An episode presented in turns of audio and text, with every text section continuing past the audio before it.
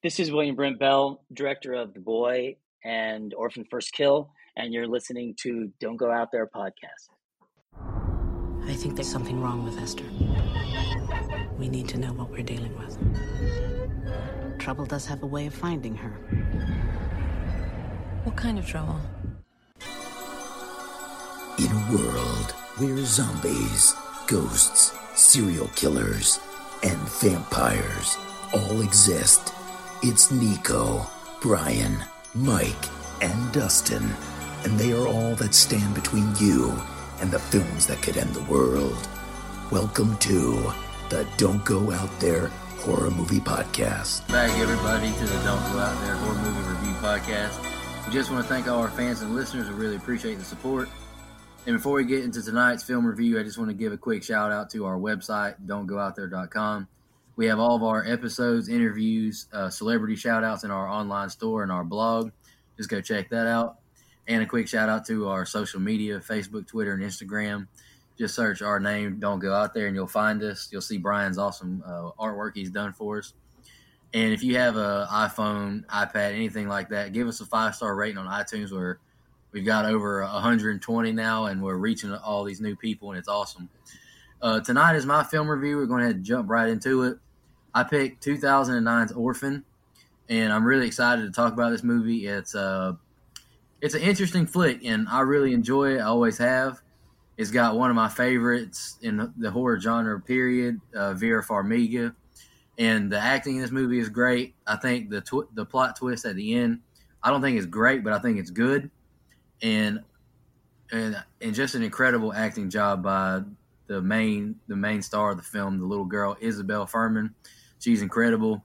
I think the acting is great, top to bottom. Honestly, uh, Brian, you want to go next? A general overview. Yeah, um, I agree. I agree with you about the the acting for sure. Um, I've actually never seen this movie until this week, actually, and uh, I mean, I'm going to be honest. It was just okay for me. Um, I've kind of racked my brain for a week to figure out, you know, exactly the reason why I don't love this film because you know it has super high production quality, and I don't even know if I can really express the why very well even now. I mean, it's one of those that just didn't rub me the right way. I mean, with that said, you know, object objectively speaking, you know, Vera was my bright spot for this film for sure, and Isabelle Fuhrman gave a great performance as well. The writing is good, the dialogue is good, like we said. Um, there's just a lot that didn't resonate with me, like personally, and you know, some that honestly resonated with me too personally. So it's almost like a tale of two films with me. It's just it's going to be a really weird review for me, I think. So so buckle up, let's get weird. Go ahead, Mike. General overview, brother. Yeah, so I've seen this movie a few times now, and I got to be honest, man. I I I really love this movie. I think it's awesome. Um, I think it it's a little long, but I don't think it hurts it that it is long. I, I think that's a, just a common complaint I have with movies in general that I feel are just let's cut this down some. But I don't think that hurts this movie at all. I think the acting is great. I love the way this movie is directed from a from just a camera standpoint, a movie making standpoint, the way they use the the lighting to kind of tell you what mood to be in, even though that's not always necessary. I feel like they definitely do that a lot in this movie. Like you said, Nico, all the acting is great. Vera Farmiga is great. The little girl is great. I think the dad plays his part well. I think the other two kids do an awesome job. And one thing I want to give this movie credit for right off the bat is I think all these characters are fleshed out. A lot of movies we that we get to cover are just kind of, you know, there's a lot of stock characters. I don't think that that this movie has any. I think there's a reason for me to either believe or invest in every single character they make important here. And I think that's not something that we get often on the show, at least in my opinion. So I, I give them a lot of credit. Um, as far as the twist goes, I know we're going to get into it. Um, I'm higher on it than both of you. I think it's awesome. I I'll be honest. The first time I watched this movie, I did not see it coming. Uh, I saw something coming, obviously, but I, didn't know what it was the very first time I saw it, and so for me, it kind of just took me back. It wasn't the twist I was expecting. I don't know. When you go into a movie about uh, evil child, normally they've they're possessed by a ghost or by the devil. Not this one. This is this was something very very different, and I man, I enjoyed it. I think it's a really good movie. Is it scary? No, but I do think it's just a good movie, and that's that's why I'm excited to talk about it. Ahead, Dustin. Yeah, so this film, uh, you know, here comes the part where Nico picks a film and I shit on it, right? That's been the pattern. Well, plot twist, ladies and gentlemen. I actually really like this movie. I thought that it, uh, it's like Mike said, it's not scary, but it's very tense. And uh, if a movie can make me tense throughout, then it, it's it's got me uh, hooked, at least my attention. Um, I thought that the twist, I disagree a little bit. I could see the twist coming uh, somewhat. I, I just had this feeling like, mm, and I don't want to give it away because we'll get into it, but uh, I could kind of see that twist being the twist, but it still didn't take anything away from it. But on the flip side, I still enjoyed the twist, so uh, I'm kind of in the middle of the three of you as far as the twist goes. I thought the acting was great, the production was great, the uh, just the the casting was perfect. And how could you not love a movie that one of the producers of the film is Leonardo DiCaprio? So shout out to Leo. well, one of my problems with the twist is that I knew it going in, so I Yeah. never had that. So Uh, that was one of the problems I had. Yeah, that's I mean, fair. I didn't, I didn't get that that surprise. So Right, and once you I- do know, and once you know the twist, it makes it a little less rewatchable. Sorry, Dustin. Go ahead. Yeah, no, you're good. And uh, I too, like you, Brian, I just watched this film for the first time this week. Uh, I watched it twice, and I enjoy it. Uh, I do have the small criticism that okay, at two hours and three minutes, does it Yeah. need to be 123 minutes?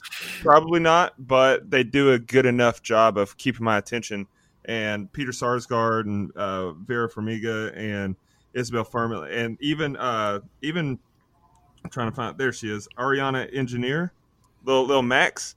Yeah, she's great. throughout. She's great. And so, great. uh, yeah, I just thought the casting and the acting was was spot on in it. And this this movie was one of the one of my favorite movies that Nico or Brian has picked. Hey, and before anyone else go, Why the hey, hell did I? Why did I get thrown into this? Oh, oh, I, I'm I'm sorry, I'm still just stuck on the Descent. You made me watch that one, so.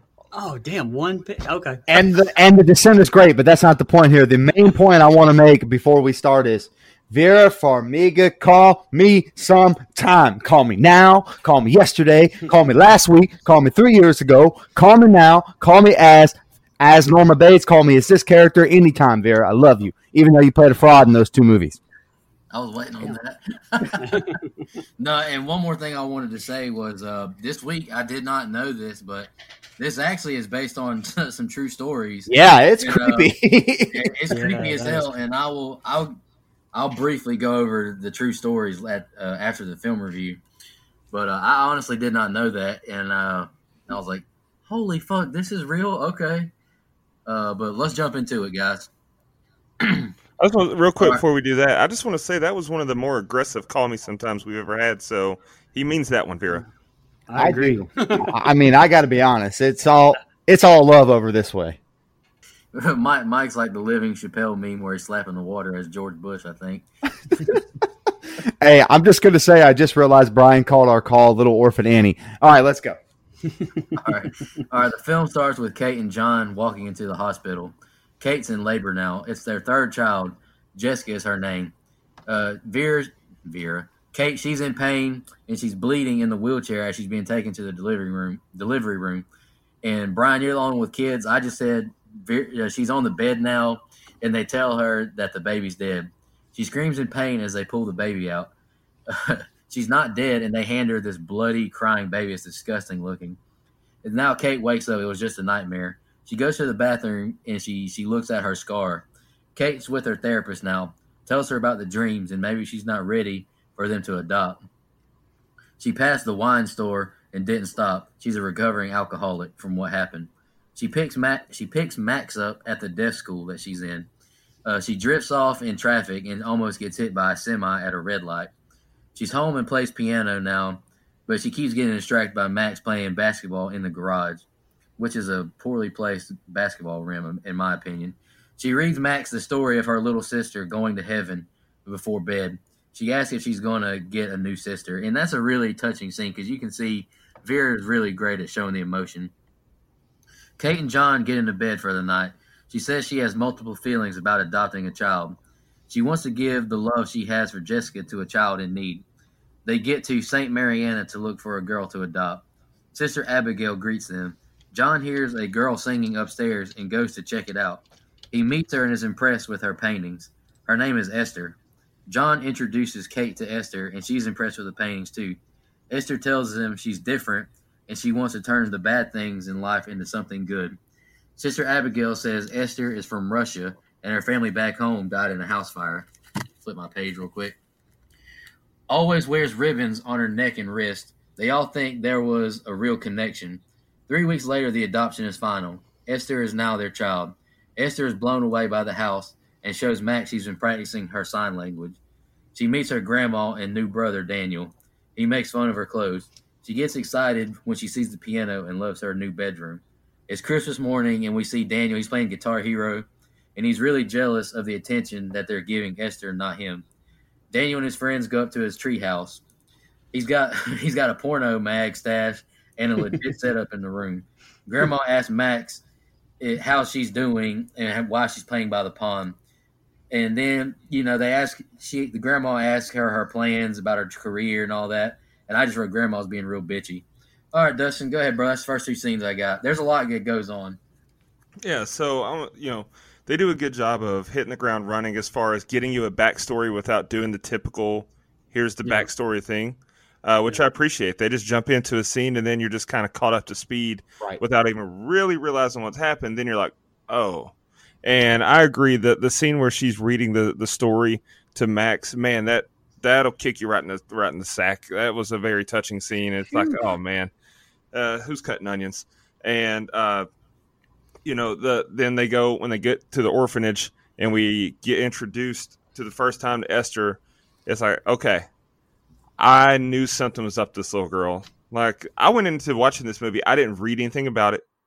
I don't remember seeing previews about this film, so I literally went in cold to this film.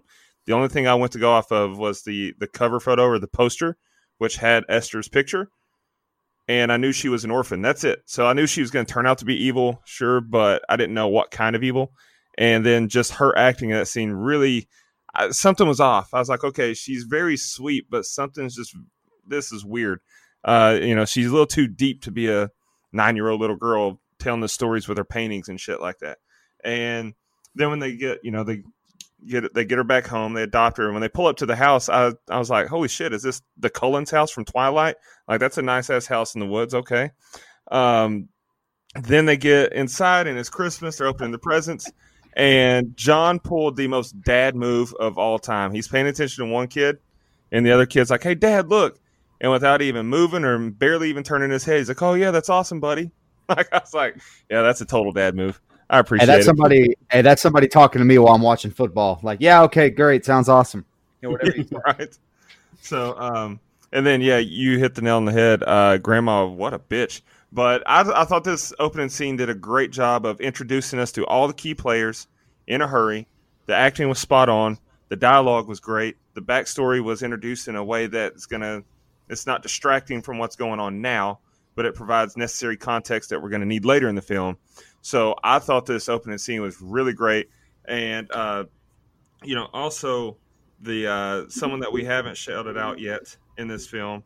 Shout out to CCH Pounder who plays Sister Abigail. She's actually a really underrated actress in my book, and she did a great job as Sister Abigail. Uh, and so I thought this movie was just. I can't say it enough. This movie was very well cast, and they didn't miss a beat. They didn't miss a single casting in this opening scene. You know, sadly, Dustin, that is not the first time Twilight has been referenced on this show. That's true. That's true. I, be- I believe my 30 Days of Night pick was was somehow compared to Twilight at some point. But anyway, I, I'll I'll try to get over that one day. Hmm. Um. Anyway, okay, so um, this is what I meant by it kind of resonated too personally with me. Some of this, some of the movie, um, the opening scene I know is a dream, but that's that's really hard for me to watch because I mean, like personally, we've actually gone through two very late term miscarriages, so I'd be lying if I didn't like tear up a little bit watching that opening scene, and it really made me want to throw up. And so and so much of that first part of the movie is re- like revolves around that and I, so maybe that's a lot of my problem with this. Maybe i don't know. I mean that's that's stuff kind of still fresh to me so it's hard for me to separate it on a personal level um, and kind of just look at it objectively but you know when i'm when i'm reviewing these movies i mean stuff scares me whenever it's on a personal level so i kind of feel like it wouldn't be fair to kind of block that out the way that affects me personal level mm-hmm. so that, if that makes sense so um, also john isn't likable to me at all. And you know, I already like Kate simply because of my preconceived notions of her just just because of past things Vera's been in. So so it's John who has to earn my love. He has to take me on a date, let me get to know you. John and and look, it's not his fault he's not Patrick Wilson. Who is? but uh but but it is his fault or the writers that he just comes across like such a fuckhead. But but again, Vera's so damn good, and especially in these scenes where you know they're establishing her issues, which are the backbone of this entire movie. So she has to be great, and she is. She brings it in this movie. Um, also, we already kind of touched on it, but Ariana Engineer is great. Um, you know, she's mostly deaf in real life, so obviously she plays the character perfectly. Um, that bedtime scene that had no dialogue, where it was just music and them kind of signing the story, that was a very powerful scene in my opinion, especially yes. what the story was about. Yep. Yes. Um, and uh, they apparently edited the piano scene down a lot, and Vera was furious with the director for editing it down, as she's a skilled pianist in real life and uh, loved the scene. So um, that's my actual fun first fun fact of the episode. Mike's a pretty uh, uh and, skilled pianist too. He'd like to show her. He's a very skilled pianist. Uh, That's someone that plays the piano, a pianist. Yeah, Sorry. got you, buddy. I you I right. do play uh, uh, "Stand by Me" on the piano very well. Sorry. Anyway, go ahead. I don't even know where to go after that. Um. Anyway, I'm not. I'm not a few. I'm not a fan of the few jump scares that they try to throw at you, like with John in the mirror, um, and the kids like running by at the orphanage. Uh, it's like they were trying to remind you that you're watching a horror movie, and so I didn't really care for that. I felt like they were trying a little too hard. Um, and lastly, I mean, th- there's a lot in these scenes, and and honestly, there's a lot of really good character building, and I think that that's good and needed. And uh, but maybe there's not so much more that's needed in that regard because you know I, I know we kind of differ on this a little bit, but the the runtime definitely presents a bit of a problem for me because I feel like that there's a lot of a lot of filler. So you know, there's a thin line as we talked about on character development and too much. So it's kind of it just it kind of depends on what line you know what side of the line you fall on there. Right. Um, and it's not that I don't think that the runtime is isn't an issue. It just didn't take away from my overall enjoyment. If that makes sense, I get it's still a criticism that I have. Look, I'm not gonna lie. Most movies that are over two hours, uh, you're asking a lot from me. You're asking a lot of investment. So that's just kind of a nitpick I'm always gonna have. But um, all right. So right off the bat, this opening uh, dream scene, I, I think it's shot really well. And that's something that I noticed right away. The way they use the lighting, it's like a it it's very you know you're in a dream, or at least you think you are. You know there's something different about it just by the way they shoot this scene. And like you said, Brian, that is a tough scene to watch. And I, I don't have the same personal experience, but it really is a tough, a tough scene. And you know, and the part where she kind of gets the the baby body back is is you know you're in horror movie because there are sometimes I forget this is in the genre of horror while I'm watching it, but then I remember a scene like that and a few scenes that come later where you're like, oh yeah, okay, that's definitely that. And so I, I, I agree with all of you. I think that opening scene is really powerful. It's just so damn good. Um, oh, and I, one more thing. One more thing on that. Uh, I, I was I thought you might mention it. I don't know if any of y'all mentioned it or noticed it or not, but to add to how creepy that is and how traumatic of experience that was for them to go through, if you pay attention, the delivery doctor is actually played by yeah. Peter Sarsgaard in that scene. So he's playing himself. He's playing John, and he's the, the, ah. delivering doctor in that scene to add to the traumatic experience of, of that scene. So sorry, I didn't mean to interrupt, but oh no, you're good, had man. To, had to get that in. Yeah. So uh, like we already talked about, all the all the actors are great here. And like uh, Brian mentioned, John not likable, and and Kate is automatically likable. One, the experience she's been through. Two, we like Vera Farmiga as an actress, so I'm already I'm already locked in on that. So I I agree with Brian on that front. I know, shocker, but um, so Esther is she's scary. Like if if I went into this movie and I was of a certain age, and I ju- I just went in completely blind and nobody told me anything about it, that character would scare me.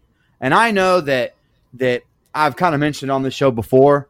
Kids in horror freak me out more than just about anything else. If it's done properly and it's done the right way, like Danny and the Shine, like like there's a lot of of of kids in horror that scare me more than adults, and this is one of them. I think it's just so well done. Hey, Mike. Uh, yeah. We actually have a fan question about that later too, so don't go too deep yet. All right, I'll save my rest of my thoughts.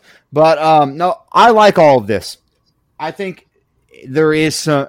I love the character development, and like I mentioned earlier, I love the way we flesh at least every character out. We give every character something, and I know sometimes that does become a little m- monotonous, but I, I think it's really well done. Like I don't have any issue with the script or the writing, and I know the runtime is long, but I think these scenes really help me invest later down the road. I want to care about these characters. Like I mentioned a couple weeks ago, I don't care about any of these characters, so it's kind of hard for me to invest in the movie. This is the complete opposite of that. Even up to the Christmas, like you know, the grandma being a bitch. Well, I know this is who the grandma is. She's a bitch. There's obviously something there. Uh, and and yeah, I mean that's pretty much all I have. I think it's really well done, and I think the first time I ever saw it, I knew that we were, you know, the poster literally said something's wrong with Esther, so I knew that there was obviously going to be something. But the way it's acted is just so well done. Like I can't say enough about the name is slipping me, and I know you guys have already said it, but I can't say enough about her performance. Job well done, and the scene. Uh, Brian mentioned it. The scene where where Kate and Max are going back and forth with the sign. Their decision to kind of use that from Max's perspective, and you kind of get that like that that you know that no sound that I hate to say deaf sound because there's really Right. that doesn't really work. But you guys know what I mean. The way they decide to use that, I think, is so it's so good. It, it's very powerful. It's a great scene between the two, and a lot of good character development. And like I said, you like Kate, you like Max, you're rooting for them in this movie. And you know they're about to go on some long ass journey with a lot of crazy shit. So, um, I I think all, all of this is great all the way up until Christmas. All right, Kate and John they start to get intimate in bed, and this is the first kind of real Lucky cool- bastard. we uh we we see some lightning flash, and we see Esther just hovering over Max. She's like standing over her bedside. It's really creepy. Uh, the two girls go sleep with the parents, and we, and you kind of get a funny dad scene where John has to hide his erection from everything, and and it's pretty funny. Uh, Esther comes down the next morning. Esther comes downstairs, and everyone laughs at her atti- attire for school. Esther calls Kate out for wanting to be different. A girl in class makes fun of Esther's dress, and then Esther gives her the stare down and marks her basically for later. Um, back home, Kate Kate scolds Max and Esther for playing on the frozen pond. Daniel is playing target practice with his paintball gun, and then he shoots a bird. Uh, Esther grabs a rock and tells Daniel to put it out of its misery because it's in pain, but he's too scared. He starts crying, doesn't want to do it. So Esther she kills it as she as he cries. He she squishes it with the rock. It's in heaven now. Esther says. Kate tells her now. Esther she's taking a shower. Kate says that you're not allowed to lock doors. She goes in Esther's room to put clothes up, and she finds this mysterious book in her drawer. It has a picture of some random man in it. She puts it back in and walks off, but then you get a quick visual of Esther poking her head out the out the door, and I, I, it implies that she saw what happened. Daniel knocks her books out of her hand at school. Then the girl from class calls her a Jesus freak. Uh, her, her black book pages scatter all over. Then she screams crazily as the girl grabs Esther's neck ribbon. Back home, Kate's giving Esther piano lessons. She said she made a lot of mistakes and doesn't want to talk about school. Kate shows her her scrapbook of family pictures. She asks who's Jessica. She takes her out to the garden and she shows her, you know, the flowers dedicated to Jessica where she put her ashes. Esther says she would have been lucky to have her as a mommy. John and Kate talk about her day with Esther. Then he makes a move on her. They start to get intimate in the kitchen. He lays Kate face down on the counter, but Esther sees them and they panic. Next day, Kate tells Esther they have to talk about last night. and then Esther says, Yeah, they fuck. And then Kate is shocked. Kate tells John what happened, and Kate wants to take her to the doctor, and John doesn't think it's that big of a deal. All right, go ahead, Dustin. That's all I got for those two scenes. All right, yeah. So the the lightning scene where the kids get scared and they got to come sleep with the parents. You know, once you've seen the movie, you realize how fucked up it is that she's like, "I want to sleep with daddy," um, mm-hmm. and then you know Esther gets to school, and I at first I'm like, you know, this is Eastern European girl. She's wanting to wear this dress. She comes from orphanage. Kudos to her for not caring what people think. Obviously, you know, the first time you see the movie, let her let her be herself, whatever. But uh, my God, little Barber getting that stink eye, I would have asked my parents to transfer me out of that school immediately because that stink eye was fierce. Um, then you get the scene where you know, he's shooting his paintball guns. He shoots the bird. He didn't think he would hurt it. I said it out loud. PETA probably hates this movie because not only did they show the bird getting shot with a paintball, which obviously I'm going to go out on a limb and say no real birds were injured in the making of this film or harmed in the making of this film, but then they show Esther smashing it with the rock, and it's a pretty, uh, pretty uh, intense visual that they give you there. And so, uh, yeah, PETA. This this movie's probably on PETA's shit list. Um, then you know you get the scene where the tension continues to build between Kate and Esther. It's not like you can tell that they dislike each other, but you could tell that they're just not vibing like they really should.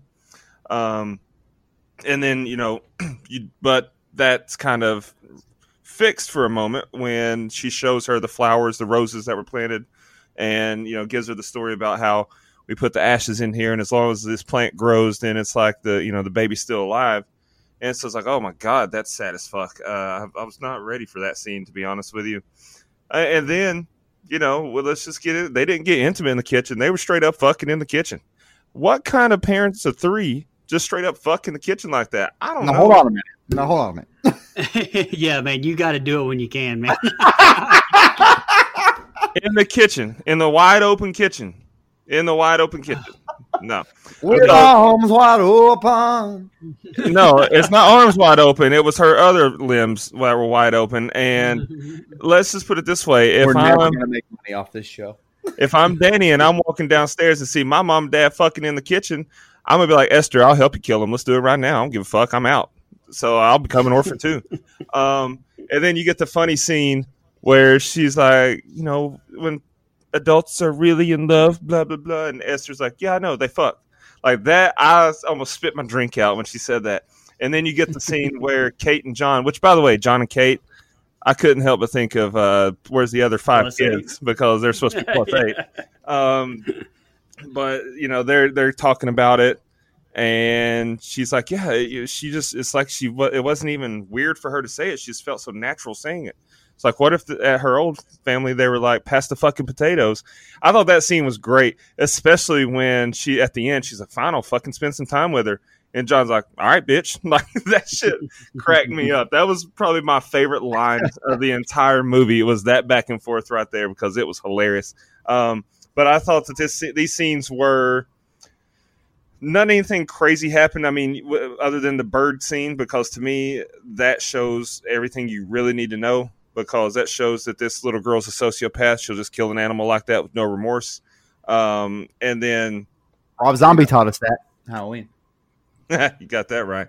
And then, uh, you know, that not not a bad set of scenes, but not anything groundbreaking other than getting the backstory with the flowers, which comes into play later. So, oh, does it ever? Jesus Christ! Yeah, yeah, that was rough. Um, yeah, so they and they definitely don't do Daniel Cole's character Jimmy any favors. He's definitely not likable either here nor the rest of the movie really. But I kind of got a theory on why, but I've got a little bit more about that in the next set of scenes, so I'll save it for that. Um, but but that sex scene in the kitchen is perfect. Like especially when John is like, uh, just for a second. I've used that line, so it made me laugh. Um, Jesus, we're off. The uh, yeah, we're canceled. Um, uh, the bird scene, yeah, I feel the same way Dustin does. That shit surprised me. I did not expect that. I expected right. it to just like cut away there. Um, it, it, and it showed the whole thing, and I was like, oh, okay, goddamn. But uh, I it made I was like, whoa. Uh, so I'll kind of get into that a little bit later too. Um, and I don't really have a lot on these scenes. To me, it was just like some more character development, and it was fine. It was good, you know, to flush some characters out. But you know, some of this I kind of feel like actually could have been cut with the, you know, to kind of maybe trim that run down a little bit, run time down a little bit. Yep. Yeah. Um, I like this. So I like these set of scenes for the reasons that I don't know. I think that Brian has a little bit of a problem with him, and that's okay. I think this is good character development. Um, I okay. So first of all, this is really kind of diving into what Esther really is, and you start to kind of see it. I like I like that. I like that they're not giving too much away, but again, there's obviously something going on here with Esther, and I like the way they play that. The scene where she takes her to see the flowers, it's actually a really sweet scene. And the first time you ever watch this movie, it's like it, it's a really sweet moment and you don't exactly know what's going on. So you kind of locked into it. And like you said, they don't do Danny any favors. He's so damn unlikable in these scenes. He's a bully to her at school. Uh, and you almost kind of feel for Esther, but you don't, you know, you don't want to because you know something's coming later where I don't want to feel for this character, or at least not yet. Um, and that's kind of why I like it because they're not tipping their hand too much about what you know what the real story is here. Um, and like you said, you get a lot of backstory. There's some good fleshing out of characters here. It it's a uh, you know the scene where they the scene okay for one Esther cock blocks in the bed, and that's bullshit. I would have, man, take your ass back to your room. It's a damn thunderstorm. I don't want to hear this shit. And second of all, the one in the kitchen, I understand Dustin's point. He can die on that hill if he wants to. No, man, no one was around. The kitchen was open. When the moment is right, it's right, son. And I'd have told Esther to, to take her ass back up there too, man. Take Danny, take Max, everybody, get the fuck out of the room. I got things to do. I'll be done in two and a half minutes. That's all yes, I got to say. CPS gonna have you labeled a sex offender when your orphan daughter uh, says she saw you fucking mommy in the kitchen. Well, well, luckily for her, never mind. The twist comes later. What does Brian say? Let me tell you about the real world. that was me. Let me tell you how the real world works. That was yeah, that was Mike. That was yours truly, Mike. Let me tell you how the real world works, pal. All right, John is pushing. He's pushing Max on the swing now at the playground. A neighbor with a busty chest tells John she misses him on the HOA board. Esther hones in on the girl who bullied her at school. John appears flustered by the neighbor. She asks if he'll come move a chair for her. Now the girl, she's playing on the playground equipment and she feels like she's being followed. When she finally gets to the slide, Esther appears and pushes her and she falls and breaks her ankle on the slide. Now we're at dinner and John asks her and Max what happened. She fell, I swear. Daniel asks why she eats weird and makes fun of her, you know, where she's from and all that. Let me flip my page. Daniel says his friends make fun of him because of her and that they should send her back to the retard camp. John says to apologize to his sister. She's not my fucking sister, he says as he storms away. As punishment, John locks up Daniel's treehouse. Kate is at the store with the girls. Sister Abigail calls to check on Esther. She says she needs her medical and dental report but Esther isn't thrilled about going. Kate tells her about the school scene. Kate hears Esther playing. The, they're back at home now. Not this is funny. Kate hears Esther playing the fuck out of the piano. She questions Esther. Then Esther is rude and says it must be frustrating to love music and have a son who's not interested in a deaf daughter. She tells John she's been lying to her. John says she just wants to spend time with her. Kate says Esther is better around John than her. Now she questions about John's uh, moment with Joyce, the neighbor from the playground. They start to fight over their previous mistakes. John cheated 10 years ago. All right, Dustin, go ahead, brother. All right, yeah. So, first of all, when you get to the playground and you, you meet the slutty neighbor, it's like, oh, come on, John. Like, I can see it right there. Like, it wasn't really, it wasn't stated, explicitly stated that he was slutting it up with the neighbor, but it was implied. Right. And, but then he did gain some points back in my in my book when she's like, "Can you come help me with move the chair?" And he's like, "Yeah, Kate and I will come over and help you." Like, okay, so that to me showed that he's he's trying to better himself, trying to make his marriage work. He doesn't want to just, yeah, I will come and give her the idea that's going to be like old time's sake. So kudos to him for that, I guess. Uh, Esther pushing Barbara off the slide was goddamn gangster. Like that scene was awesome. Okay. Esther's cold fucking blooded. Jesus Christ. Throughout Like the you- whole movie. You gonna you gonna make fun of me on my first day of school? Well, you gonna break your ankle, bitch. Like I love that. And the way that scene was shot was actually brilliant because the camera was so close to Esther or to Barbara's face as she's trying to navigate this playground and this uh, uh, swing set, jungle gym, whatever the hell you want to call it. That uh, you know, it really did a good job of picking up her uneasiness and the tension uh, tension of the scene to where when you felt like at any given point you're going to get jump scared by Esther and Esther's probably going to kill her. And you know, they did a good job of building that tension up to the point to where she gets to the slide and then here she is. You gone. I, I, I, I love that scene to be honest with you. I thought that was that was shot perfectly, executed perfectly, and the fact that you know Max saw it and they they did a good job of. First of all, John, he's gonna walk off on the playground and light up a cig. You're gonna smoke a dart right there on the playground with all these kids, all these undeveloped lungs just around. You're gonna smoke a anyway. Um, I had a problem with that, but Definitely couldn't do that in COVID times. Oh, anyway, sorry. True. Uh, and then, you know, they you get to the grocery store, and I thought that this was they did a good job of showing how Esther was building this relationship with Max, but you know, you can tell that it's not sincere. It's just to uh, manipulate Max and use Max for what she can uh, gain from it. And then I, I laughed out loud when she's you know reading the lips, reading um, Kate's lips, and trying to tell Esther what she's saying and then she pans back to her and she sign, she does sign language for her, what's an f bomb. I thought that was hilarious. And then, you know, the scene where they get back home and she walks in on her playing the piano, and she's playing the piano just like unbelievably well. And man, that was a cold hearted line she delivered there about it must be so hard, uh, you know, with one kid being deaf and one kid not liking music. Like shit, bitch. Like calm down, you little girl. Like you you're grounded for the until next Christmas, you asshole.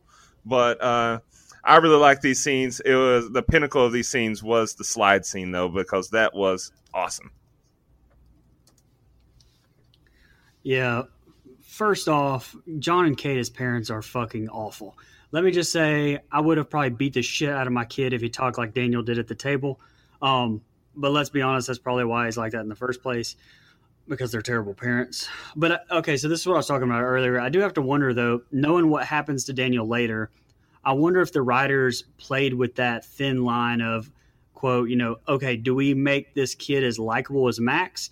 Because if so, the audience may turn on us given what happens later.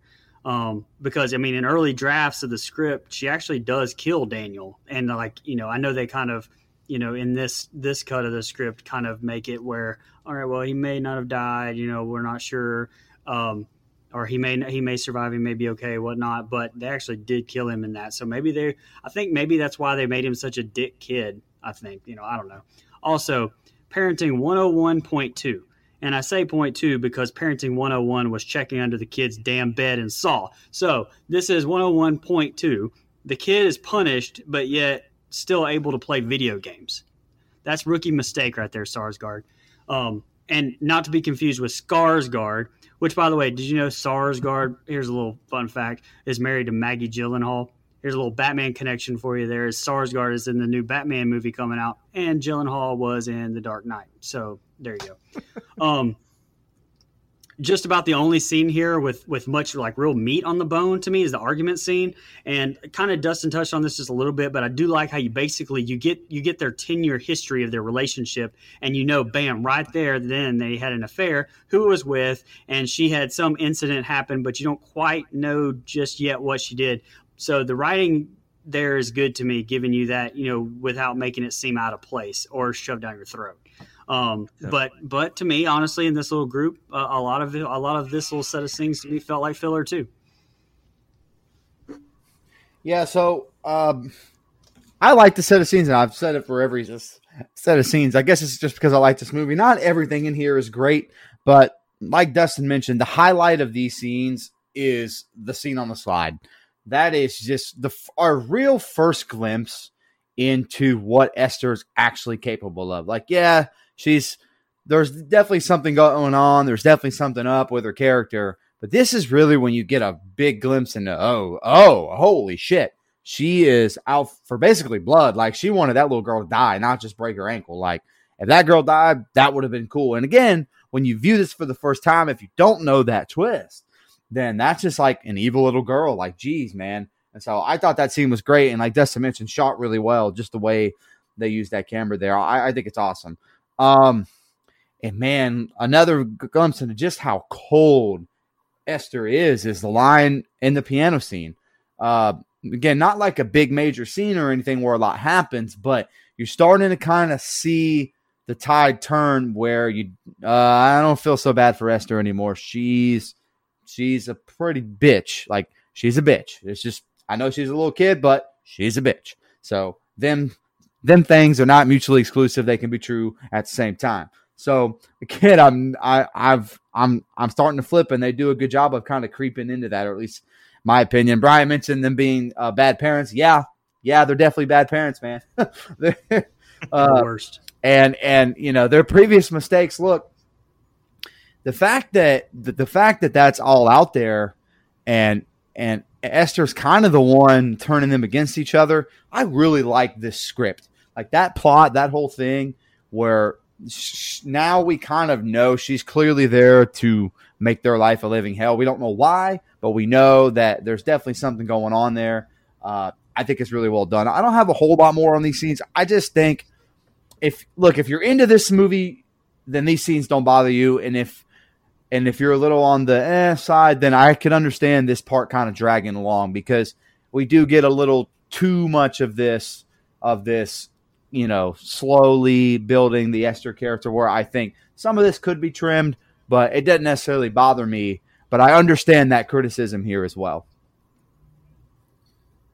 All right, the family, they're just hanging out at the house, and Sister Abigail shows up. She tells them trouble seems to find Esther.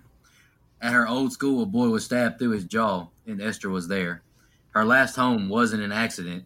It, would, it didn't, you know, catch on fire by accident. It was arson. Esther asks Max to help her because there's a lady to take her. John defends Esther's behavior.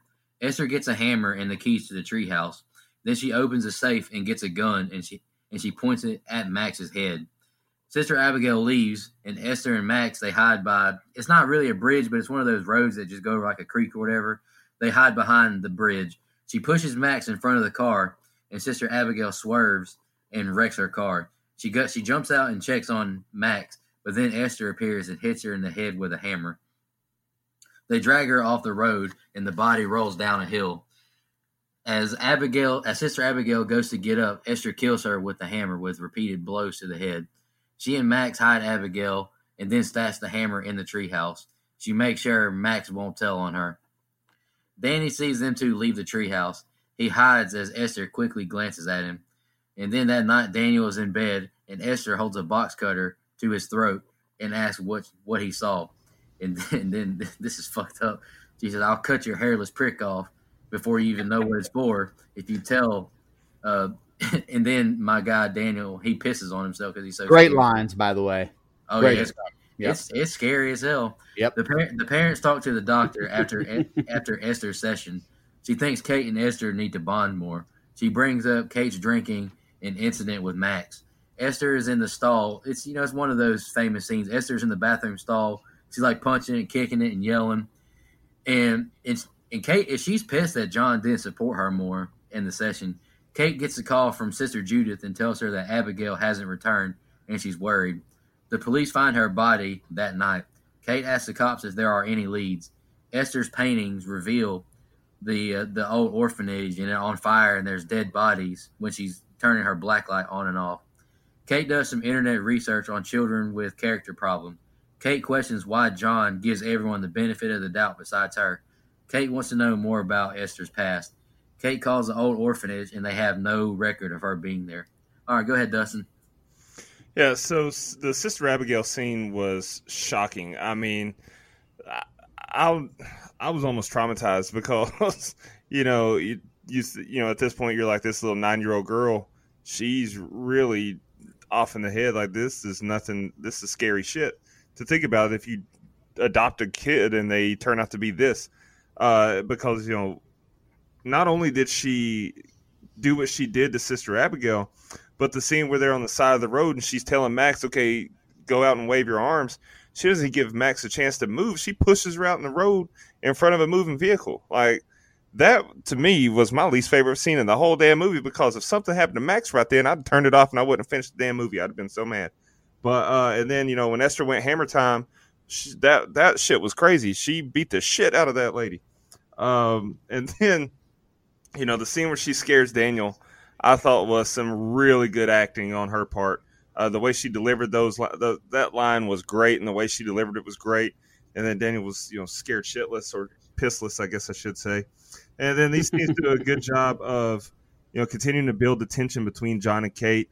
Uh, John wanting to be the naive father that just believes that this girl can't have anything wrong with her, like you're overreacting.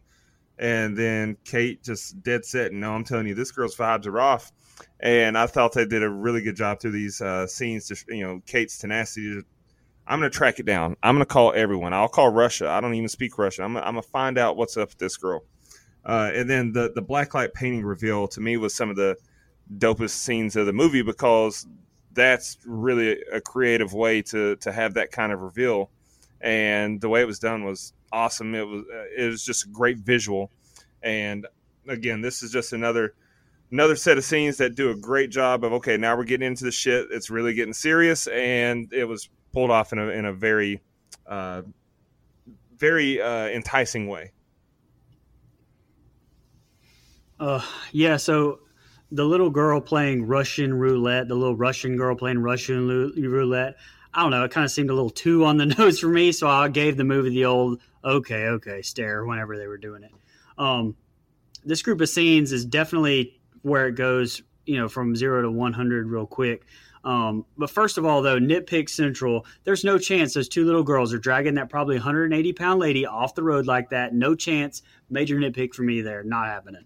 Um, more props though to Isabelle Fuhrman. She's you know she's just we've said it so many times. She's so damn good as Esther. Um, hell, one of the fun facts I found according to an interview on uh, on FearNet is that she actually studied the performances of Glenn Close in Dangerous Liaisons and Anthony Hopkins from Silence of the Lambs to prepare for their role of Esther. So I mean, she just she killed it with that performance for sure. Um, so a pet peeve of mine in movies is stuff that and it happens like in these scenes, but it happens throughout this, and that's people talking and having a very you know important conversation to to figure out the plot point and then the antagonist is seen hearing it all from around the wall and that happens like so much in this normally in movies it's like once but it happens like five damn times in this where like esther's just around the corner and heard everything you said or you know here and here and here and here it's just very it's very convenient. So it's a little bit of a pet peeve to me that kind of like started rubbing me with this movie.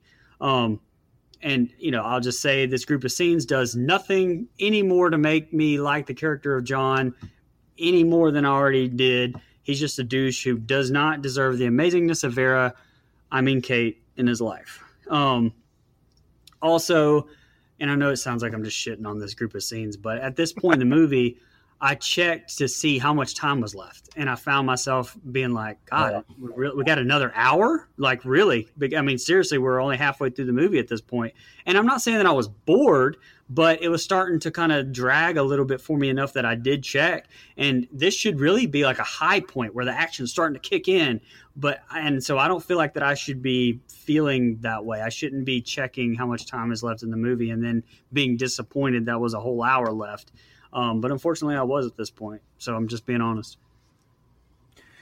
Yeah, I man, I love this scene with Sister Abigail. It's truly like not scary, but I think it's done so well because again, you feel bad for Sister Abigail, and I mean, I do have a couple nitpicks with it. You know, like you said, the girl's carrying her. Yeah, okay, sure. And the Russian roulette thing, I I kind of felt the same way. Like, haha, very funny guys. But I do think it plays well to Esther's character. I think that that when Sister Abigail comes to the house, when when Esther opens the door, t- to me that's a sign of okay, things are about to pick up a little bit, and they kind of do. Uh, well, obviously they do because the the killing of Sister Abigail is done really well. Like it's genuinely like the actress who plays her. I know Dustin mentioned her name. Does a great job selling the kill. Like I'm I'm a big fan of that scene. I think it's really well done. And this whole like the snow is kind of and I talked about it in 30 Days a Night, and we talked about it in The Shining. The snow in some of this is kind of its own character.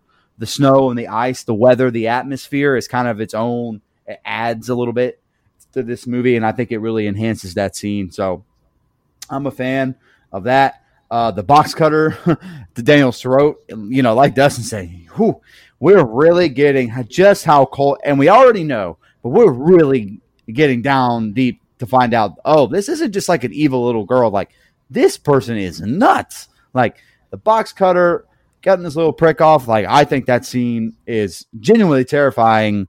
If you, again, if you go into this not knowing the twist, like, I, I, I think that's a genuinely terrifying scene. Um, and the scene, I like the lighting and the way it's shot when she reveals her true drawings. I think that's really well done. Um, and I like that we have a mom, even though she hasn't been the best mom. I like that she cares enough now to, you know, I don't know if I would have. I mean, this movie kind of has a bad spin on adoption, but they kind of had to rectify that because they received a lot of criticism. I was going to cover that later, but yeah. But as far as this goes, like might not have brought her into my home anyway. But now that we have, now that she's here, at least she's willing to fight for her family because she obviously knows something's not right. There is just too much of this going on and and it's you know she wants to get to the bottom of this and so wanting to know and kind of like the back and forth with her therapist i think is it it was kind of an interesting turn but like you said uh brian i fuck john at this point like have a little faith in your wife if you're married if you're if you're married you're supposed to kind of you know have some belief and faith in each other and there's just like nothing there from him it reminds right. me of paranormal activity like give your wife a break like believe exactly her. To, yeah, like believe her to an extent. And by the way, she's Vera Farmiga. I believe anything she tells me. So that's oh, all I got. Brother. what would I do? Sky's orange? Yes, Vera. Sky's orange. Oh, brother. What'd I do? All right, John goes to get Esther for her dentist appointment, but she doesn't want to go. So he lets her stay home from school and play hooky. Kate asks Daniel and Max how they get along with Esther, but neither of the kids tell the truth about it. Esther tells John she always wanted a daddy like him, and John tells her to do something nice for mommy. Esther, oh man, Esther. Esther gives Kate a bouquet of flowers, but it's flowers from J- Jessica's memorial spot. And then when when Kate sees it, she's like, "What did you do?" And Esther starts to cry, and, and Kate like grabs her by the arm, and Esther runs off as Kate cries, and you know John blames himself. John says it was his fault.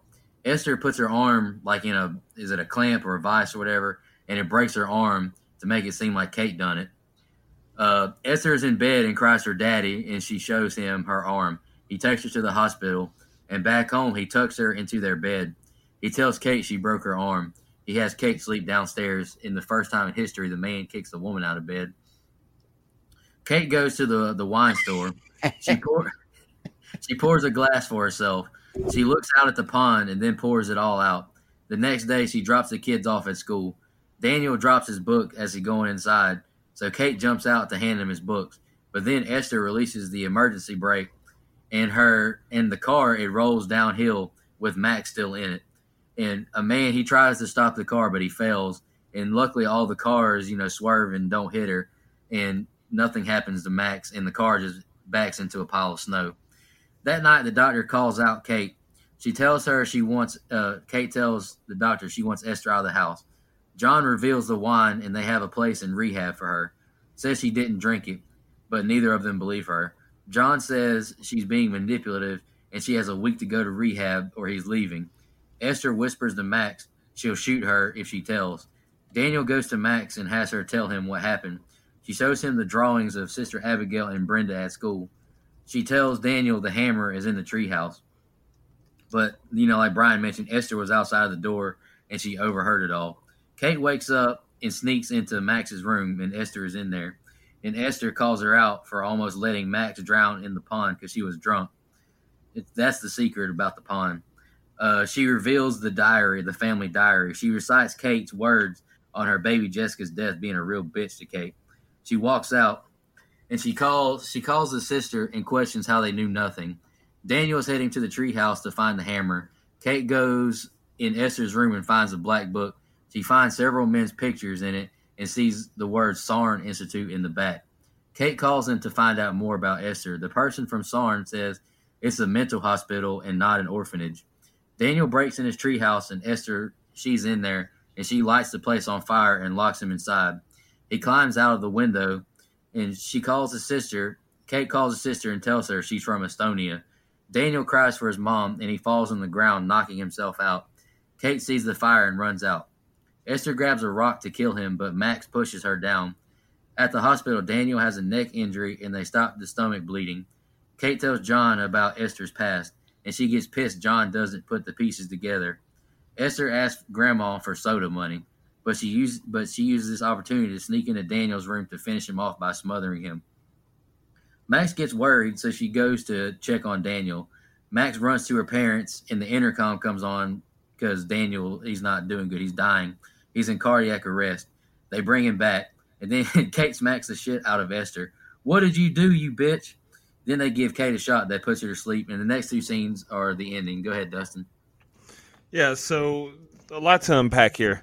Uh, the scene with the roses is you talk about it just a gut punch because, like I said earlier, the, those roses were coming to play. You got the touching story about how, uh, you know, the ashes were in that plant, and as long as the plant's growing, then it's like the kid's alive. And then Esther's like, "Well, I'll kill it for you." Like, holy shit! Did not like, do not approve. Um, and then this psychotic little bitch puts her arm in a vice and breaks it herself. I was like, holy shit, man! Like, no, take this kid back. Take just just take her back. Let her out on the side of the road like a like a puppy you don't want. I don't like this. Um, the scene with the wine. I mean, Kate's not doing herself any favors here. I get it. That's a very traumatic experience, and if you've had demons or addiction problems in the past, yeah, that's a pretty good trigger. But if you're going to pour a bottle down the sink, then probably should pour them both and dispose of the bottles that's a little bit, you know, she's not doing herself any any favors here. Um, the the car scene, holy shit! Like Daniel drops his book, so Esther's like, "Well, I'm just going to go ahead and try to get Max out of the picture here." Uh, that that was a very uneasy scene because, like I said earlier, if anything happened to Max, I'm out. I don't I don't like I don't want anything to happen to that precious Same. little girl. I'm out. Same, same. And so thankfully that didn't happen. Um, then okay, so when Daniel's in in Max's room and talking to her, letting her know, you know, what's in my treehouse, or we're gonna get it and show mom and dad, then they'll have to believe us, blah blah blah. Daniel, you stupid fuck. You're talking to a deaf sibling. Maybe just use sign language so you reduce the risk of Esther standing on the outside of the room and hearing what you're saying. You dumbass. Like that, I I was so irritated with that scene because all you had to do was sign. You, you don't have to speak it out loud. If you want to mouth what you're saying so she can read your lips as well, fine. But don't make audible noises with your mouth because it, uh, anyway, whatever. I had Um, that same thing. I'm glad you said it. I had that same thing. God. But I do like how every scene from here on out is just tense. Uh, it's, it's it's very well done. It's very uneasy. Everything is intense. The intensity's cranked way up. Um, you know, then you get the treehouse scene where she locks Daniel inside and sets that bitch on fire like Left Eye from TLC. Here's the thing: you're gonna try to tell me that John's not gonna believe Kate now? Like, yeah, the, the treehouse just happened to catch fire in the snow Exactly. like John, you you're not doing your due diligence as a husband to look into what your wife's saying here at this point. I gave you the benefit about if you notice through this whole review, I haven't questioned John's commitment to his wife, uh, other than the infidelity thing. I'm talking about him believing her. I haven't questioned his commitment to uh, at least hearing her out. That's whatever. But now you're telling me my kid fell out of a treehouse that was on fire in the wintertime and we don't have a reason why it set on fire. And we found out earlier that you know one of the houses that she was living in it was arson. Hmm, I might start putting two to two together here. Uh, then you get to the uh, the hospital, and that grandma man, she's worthless. What a, what a terrible old hag because she was a Yep. bitch earlier in the movie, and then she had one responsibility: keep little Esther's naughty ass where you can see her. And what you do, you give her a dollar to go smother Daniel. Um, I don't just God, what a terrible grandparent. I get it. Grandparents sometimes can be naive and uh, they want to see the best in kids, but that's a badass kid. You should see you. You know, I put some of the blame on hers. You got to see the pattern, just like John has to see the pattern here, and uh, the whole whole scene could have been avoided had that grandparent just been like, "No, sit your ass in that chair and don't move till your mom gets back. She'll go get you a coke when she gets back." hey, hey, Brian, I want to get before you go. I know you agreed with Dustin about uh, Daniel, you know, talking to Max. The only pass I'm going to give him is I'm not sure if he knows the sign language that good. Just because you know when they were at dinner, he That's he true. asked mom, you know, what's she saying, and then you know Esther chimes in. She's asking to pass the butter, and that's what caused the argument. So I mean, I totally get like, dude, why are you yelling so loud?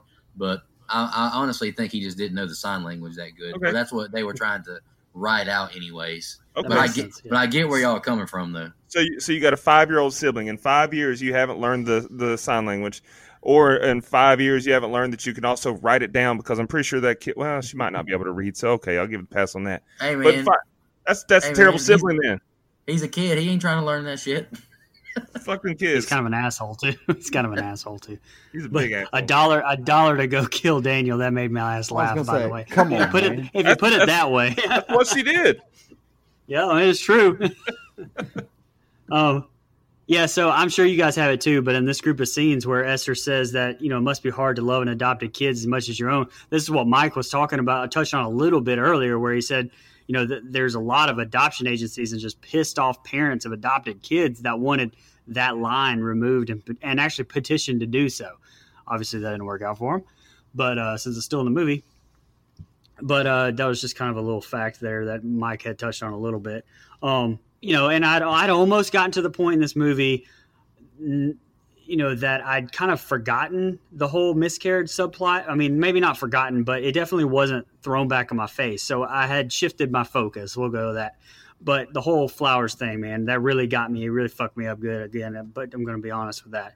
Um, and I get the purpose of this group of scenes, and and you know the car scene is definitely tense, but you know you know and and I get that it tears down Kate and is trying to build the tension with you as you continue to wait for the you know everyone to find out what you as audience already knows. So I get that, but I just felt like it was it was a little bit too much, and it went on about twenty minutes too long, probably. Um, you know, and of course, you like Nico mentioned, you know, we get yet another scene where Esther overhears something yet again. Um, but I will say, from the fire, from the point of the fire to the hospital, I really liked it a lot. Like at this point, but but yeah, Dustin's right. Like at this point, they're making John out to not only be an asshole, but now he's just a fucking idiot because now he's not entertaining anything. You know, that's just you know common sense logic at all. So, um, also back to the hospital scene. It's great. It's really great tension, and it was a really nice touch with her having the whole heart monitor on her and her heart rate not even going up the whole time that she's killing him. So that's like Yes. that is even further Yep. like shows how much of a sociopath you know Yep. she really is right Great there. So pickup. I I thought that was a really nice touch. So right off the bat with these, you don't when you know the twist, it makes a little more sense. But when the first time you see this movie and it's like the interaction with with Esther and John is this is one that's fucking weird. Like, and I know it, it's it's clearly and they it's played this way on purpose, but it's clearly a little more than daddy daughter. Like they're like the you know the whole I'll let you play hooky if you come down and draw with me. Like I know he didn't mean it that way, but her facials and her the way that she acts that scene is super weird and super creepy. And so they're definitely setting something up there. And you know, knowing what's on the way makes a lot more sense. Uh, I thought that was that makes this movie even more creepy than it already is to me. Uh, that flower scene, that is some cold hearted shit, man. That is some fucked up ass stuff right there. You knew damn well what you were doing. And again, we already know the the person that Esther is, but this is some man, that's a deep cut that man. I know Sheryl Crow said the first cut is the deepest, but no, man, the fourth cut is the fucking deepest. That was some deep shit. God damn, Esther, that is that's dark, man. And then her breaking her arm, that's man. I like that scene a lot because one, I think the lighting is really well, and I like the right the lighting is really well done, and I know I kind of use that a lot, but I think it was the way they shot that scene, the tension of it. I I enjoyed it, thought it was good. Um, some of the stuff with the intervention and and therapists just kind of dragged for me. Like, yeah, we get it. She used, to, you know, she this is the reason why she drinks and all this stuff. But just another example of John being an asshole. Like, just not not believing in his wife, not having that courage of conviction. It, it it really bothered me. Like, I'm just not a big fan of John at all. And that scene really hit that home for me. And I know maybe I'm not supposed to be a big fan of John, but it just kind of it just bugged me. It went a little long.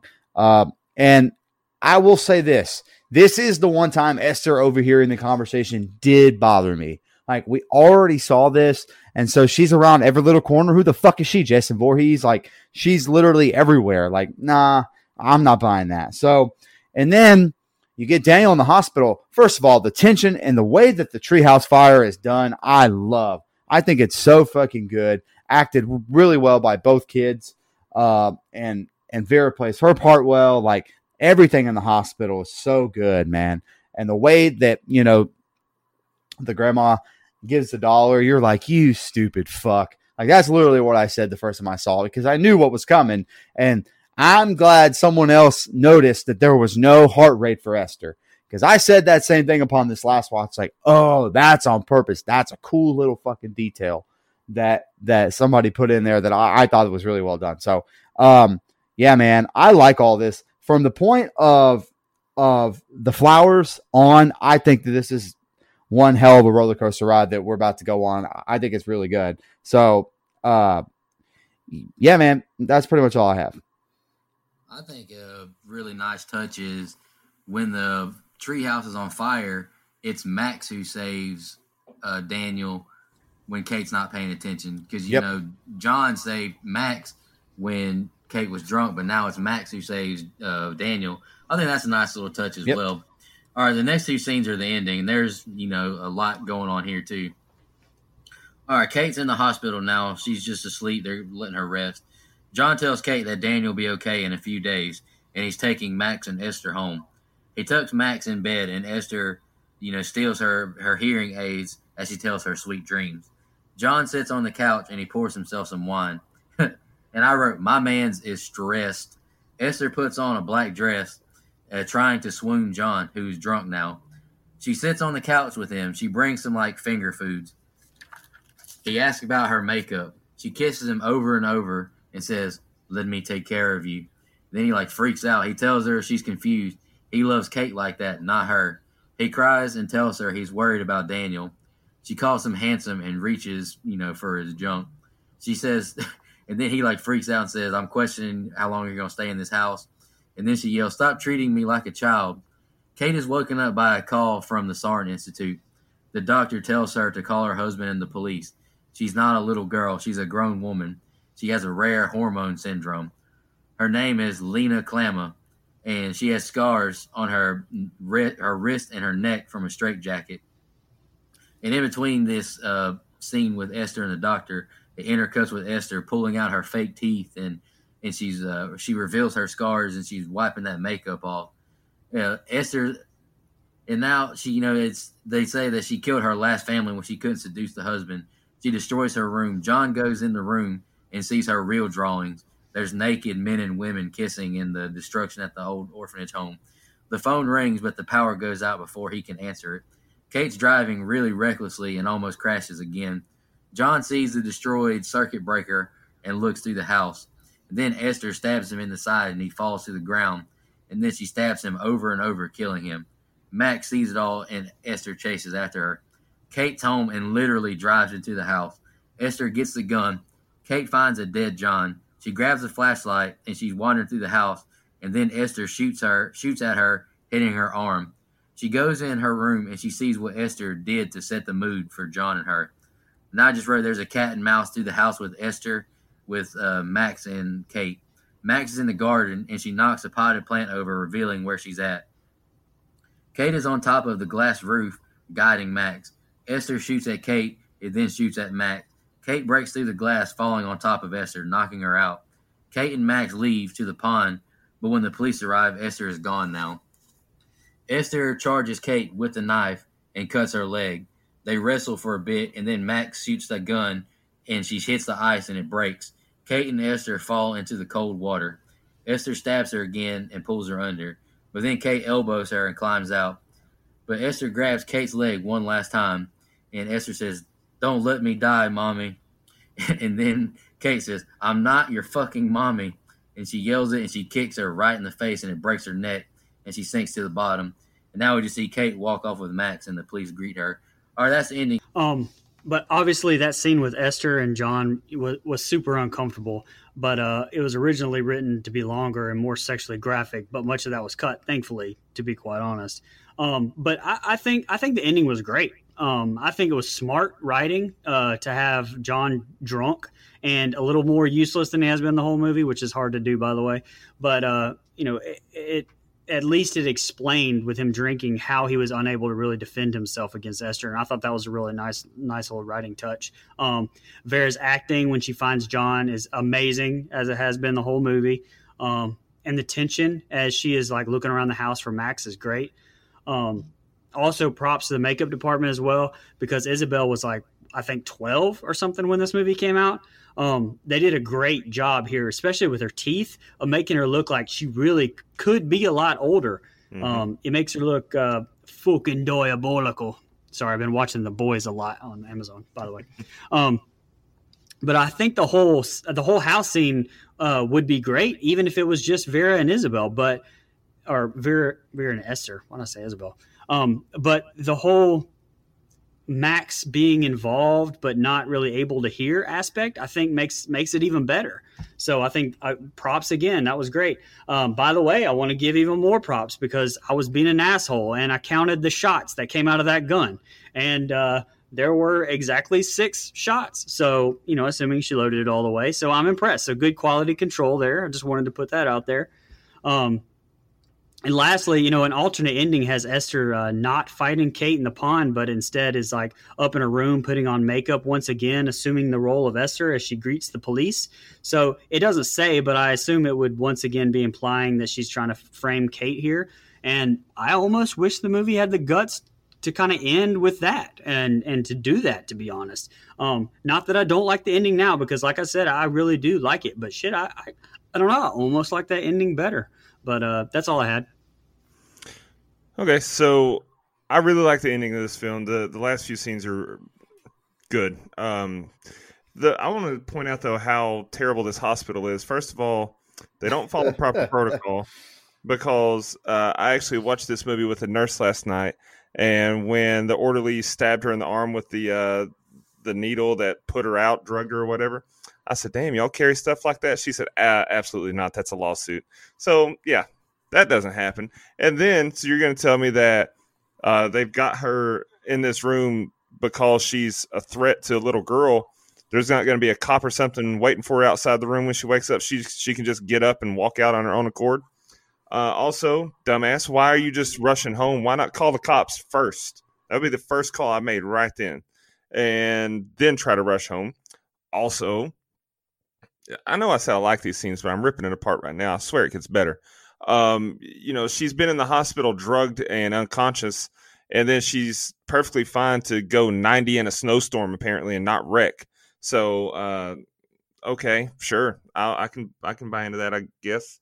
Um, but yeah, great job with uh, Esther's makeup, like Brian said, and the uh, the effects there to make her look like okay, I maybe she is old enough. And also, like Brian said, I am glad they cut out the extended version of that scene because despite the fact that they're selling it on she's a 33 year old woman, she's actually 12 at the time this movie was released. So, storyline wise, yeah, sure. But in actuality, that's a little girl playing that part. I did not need to see any more than what we saw. Even what we saw made me really fucking uncomfortable.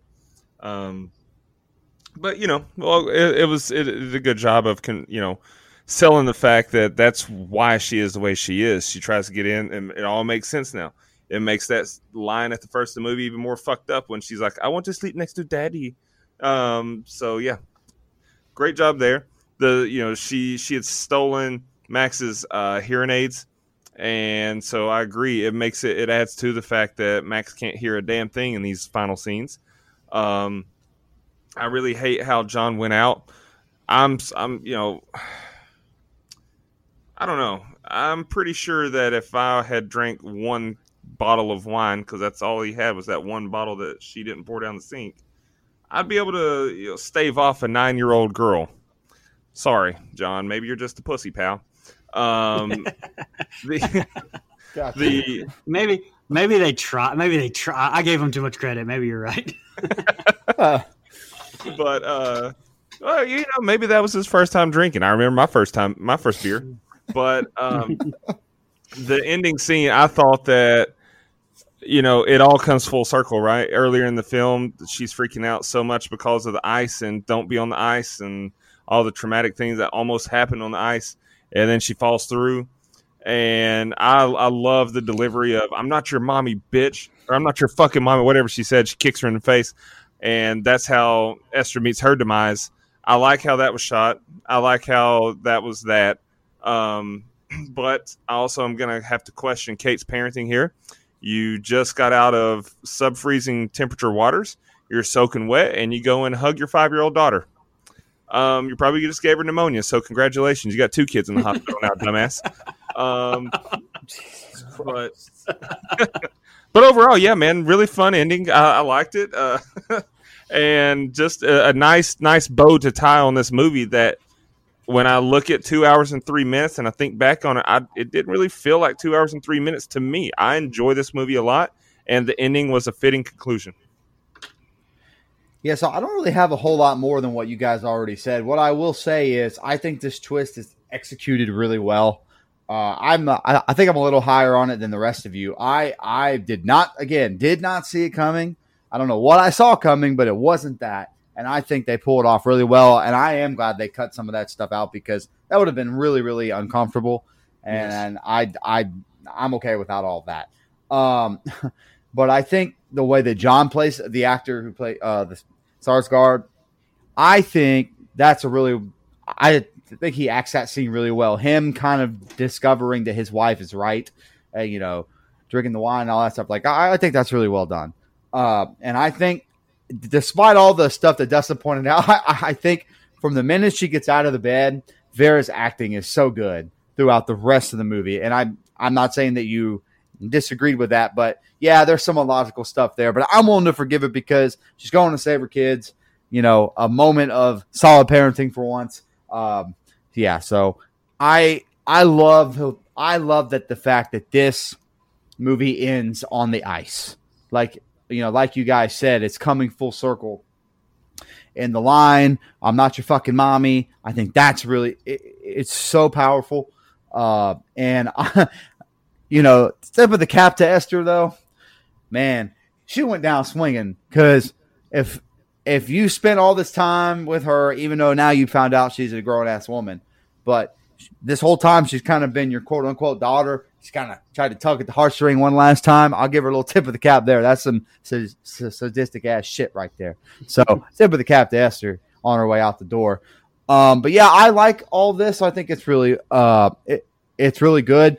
I think some of the back and forth is a little long between Esther and Kate, but nothing to really nitpick about it. Just thought that we could have maybe shortened some of it up, but I think it's really well done. And by the way, something that I didn't really, maybe I just didn't take notice because I'm so engrossed in the whole story, but the fact that Kate can't, or not Kate, that Max can't hear that whole time really does add something. Like I Mhm. think that, that, that that's a that's a little detail or a minor detail that I think is uh, makes a really big difference. Um, and I was gonna wait until a little bit later to, to to mention this, but I'm almost I'm almost a little sad that Esther dies because not that I didn't want her to die. I actually, and I know Brian's gonna be like, "Fuck that," but I do think there is a little meat on the bone. Not for a sequel, obviously, that would be stupid.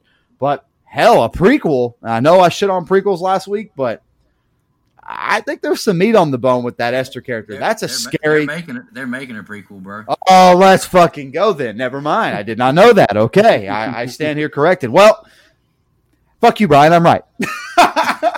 I don't even know. I don't even know how I got brought into this. I'm kidding. I love you. I didn't even bring it up. I don't know what just happened. I don't either. Mike and Brian are fighting for the first time in 2020. Wow. That's not true. We agreed most of this review, except that I like this movie more than him. That's it. I don't even know what I said. I, I just didn't. I wanted the. I wanted it to end like with her surviving and and That's true. You know, kind of hinting. That would have been But- ballsy, buddy. But I don't. I don't know what you're talking about with the prequel. And fuck me. Fuck me. I don't know. I don't know. Hey, do y'all have any It- it- it- it's because he didn't like the movie as much. Maybe he didn't want a prequel. Nope, we're getting one, pal. Oh, okay. oh, okay. That well, that's fair. hey, do y'all got any final thoughts before I jump into the? Uh, I'm, gonna, I'm just going to touch on the the true stories behind Orphan. Nope. Let's Sounds it. good. All right, and like I said at the beginning of this episode, I actually didn't know this was based on some true stories. Uh, one of the true stories this was based on was uh, a woman named Barbara Skrilova, I guess. Uh, when thir- she posed as a 13 year old Adam, an adopted boy in Norway who went missing, but it was discovered that he was actually a 33 year old Czech woman.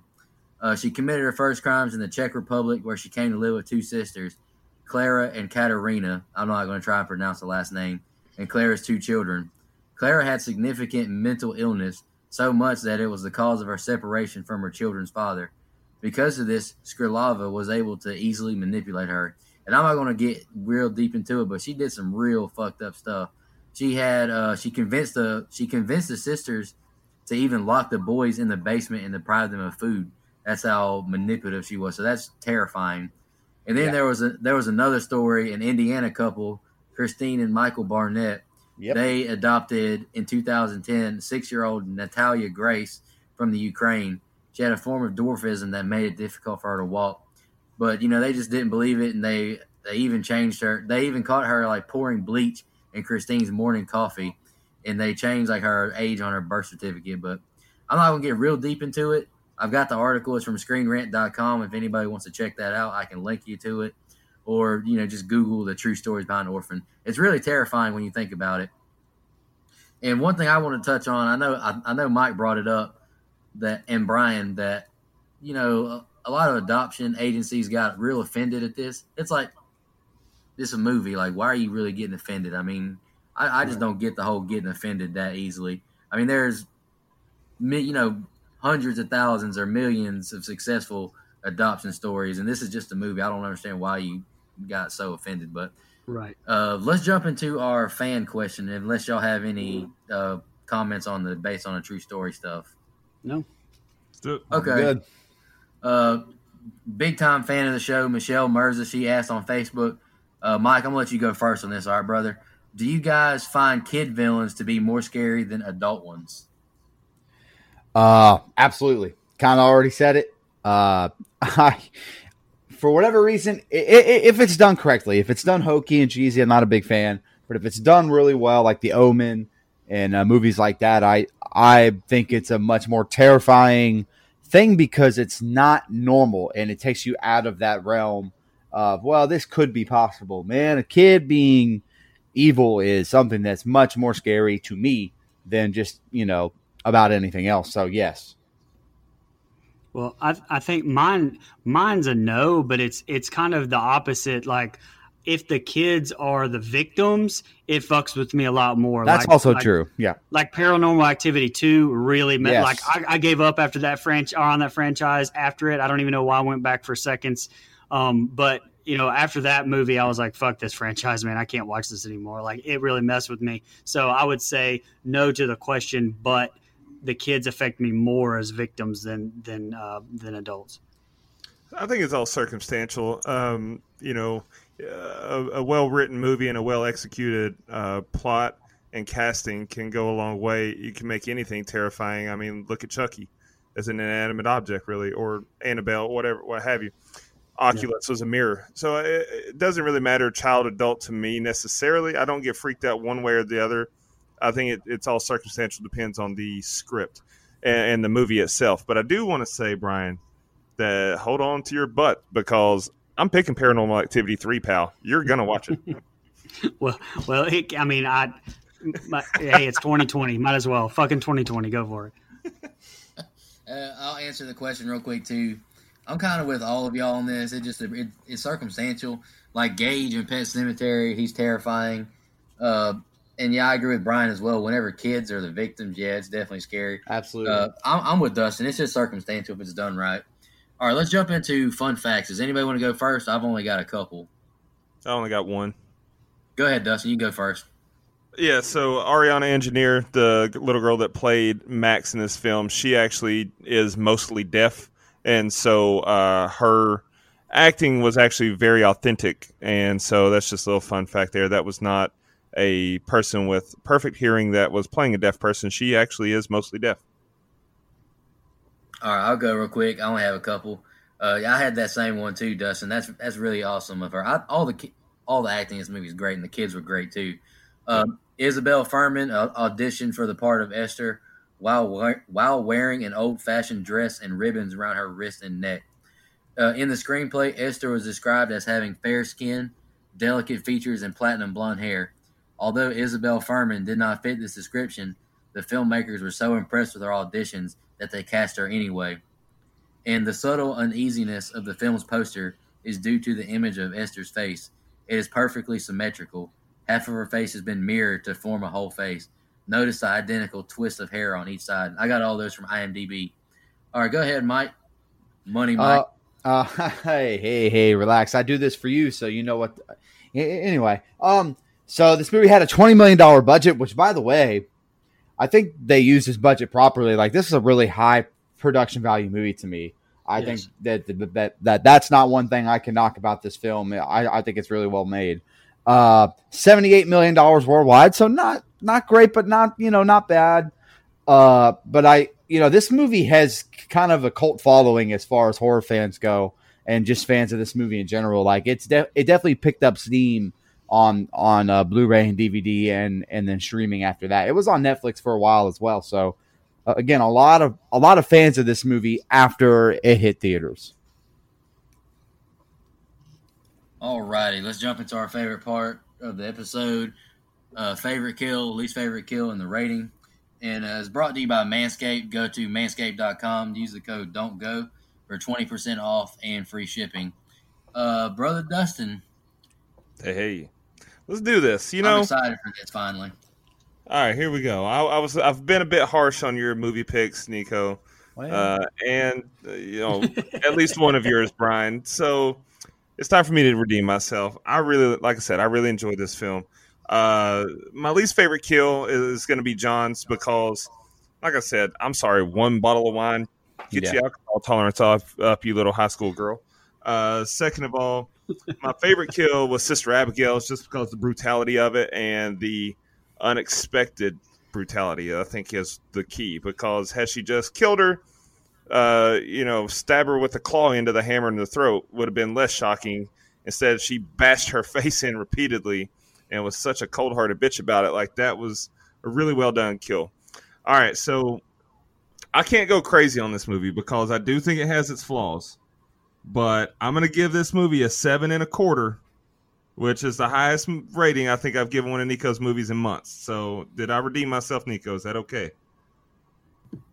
Yeah, I'll take that. Almighty! Oh, I'm kind of I'm scared to see what Nico has this rated. well, you guys saw a lot of love, so I'm not too mad. That's true. All right, so okay, I'll go. Um, so my this is fucked up. All right, so my favorite kill, the bird. I know I probably cried wolf last time uh, with the whole cow joke in the in you know Texas Chainsaw the beginning, but I'm not kidding this time. I think I think I liked how surprisingly graphic it was, and I expected like the cutaway, and it didn't give me that. So you know what? Fuck you. I'm picking the bird here for favorite kill. Um, least favorite kill it has nothing to really do with the kill, to be honest. But the lady from the Shield, Sister Abigail, I'm going to give my least favorite kill to. I respected the hammer, I respected the kill part, but it was the dragging the body that I was like, get the fuck out. So I had to pick basically between that one and John's death, and neither of them really had anything to do with the kill. I mean, you picked the John's death because of the being a pussy with the wine. I picked this one because of the dragging the body thing. So uh, that's that. Those are mine there. Um, all right, so the rating is hard for me. I mean, and I kind of touched on this at the beginning. am I rating this on how good of a movie I think it is, or am I rating this on how much I actually enjoyed watching it? Because if I'm rating it on how good of a movie it is, I think the acting's great. I think the writing's good. I do think it drags a little. So based on that, I would give it a seven or a seven and a half.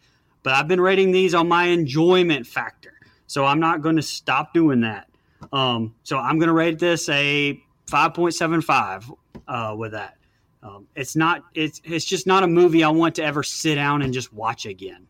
And and that so th- that's kind of where my my rankings are coming from at least. And and and I don't think it's the movie's fault. I mean, besides it being too long, that is the movie's fucking fault. But I don't I don't I don't know. Like I said, this was a really weird one for me to to rate. So yeah, five point seven five. I guess that's what I'm going with.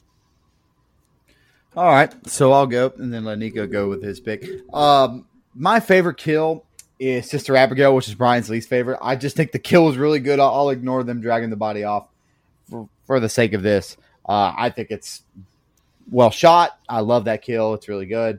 Uh, John's kill is my least favorite for, for the same reason uh, that Dustin said. Like, really? That's it? That's that's how you die, huh? After all this incompetence that you showed, you showed more incompetence. Okay. Uh, so again, I I kind of went away from a couple weeks ago where I completely shit on a film. I gave this film its flowers tonight, and again, it does have its flaws. It is a little long. There's there's some significant, you know, not necessarily plot holes is not the right thing I'm looking for, but there's some flaws about this movie that uh kind of kind of bother me a little bit, but it doesn't it, it doesn't take away from my overall enjoyment of the movie. Like I think it's a really good movie, not just horror. Like I think it's a good drama. Good, the, the, there's good suspense and and you know half thriller and all that stuff. And the twist, I love this twist. You know, I'm more than my fellow co-host. So so for that reason, I'm gonna give this movie 7.5. I think it's really good. It's not great. Uh, the rewatchability factor is a little low because of the runtime, but I can pop it in and enjoy it and not have a problem with it. So 7.5. All right, uh, my favorite kill. I'm I'm alone on this one. I picked John, and I just wrote he should have believed Kate sooner. and I and I like I liked his kill honestly. Esther killed the fuck out of him. Uh, the least favorite kill I picked Esther. Uh, like all I, I wrote I like all the kills in this movie honestly, but this one was probably just my least favorite. Uh, the rating I gave I didn't go super duper high, but I gave it an eight point seven five. Uh, film is very entertaining, fascinating, and creepy as hell because it's based on true events. How horrifying to adopt a child, you think, but it's really an adult posing as one. Uh, the acting is phenomenal, top to bottom. Isabelle and Vera were just amazing, and we can't forget the two kid actors as well. Uh, movies with some realism always scare me or creep me out more than the average slasher. You know, I picked The Strangers. I was really creeped out by that. Uh, there's a few cons. Uh, the trope. I watched a YouTube video, and he made a really good point you know the trope of one person the one person detecting the evil while no one else does that was really strong in this movie uh, mm-hmm. which I, that was a good point that he made that i didn't really think about until he brought it up. Uh, regardless of all that i really like this movie. It's a cult classic to me and i look forward to the upcoming prequel. I don't know how good i'll like the, or how much i'll like the prequel because the director of the boy 2 is doing it and there's no way that isabelle fuhrman can do it because she's 10 years older now so I don't know how I don't know how I don't know how excited I am for it, but I'll watch it. Uh, but yeah, eight point seven five for me. Okay, so that puts our composite score this week at seven point three one two five. Nice.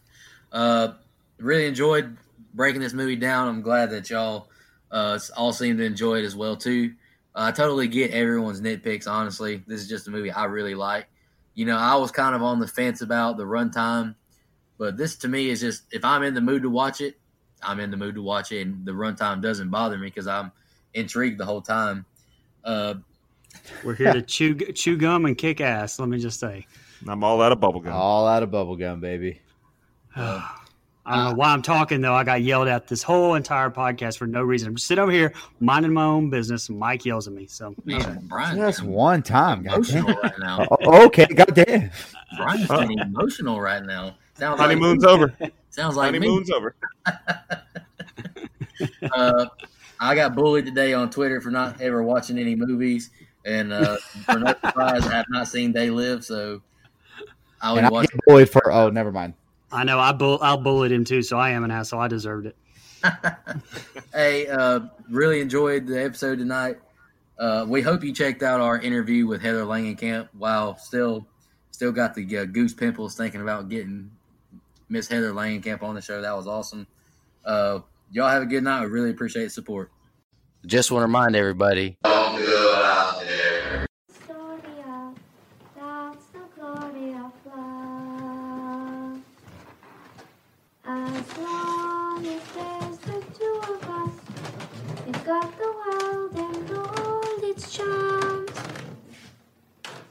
when the world is through with us, we've got each other's arms.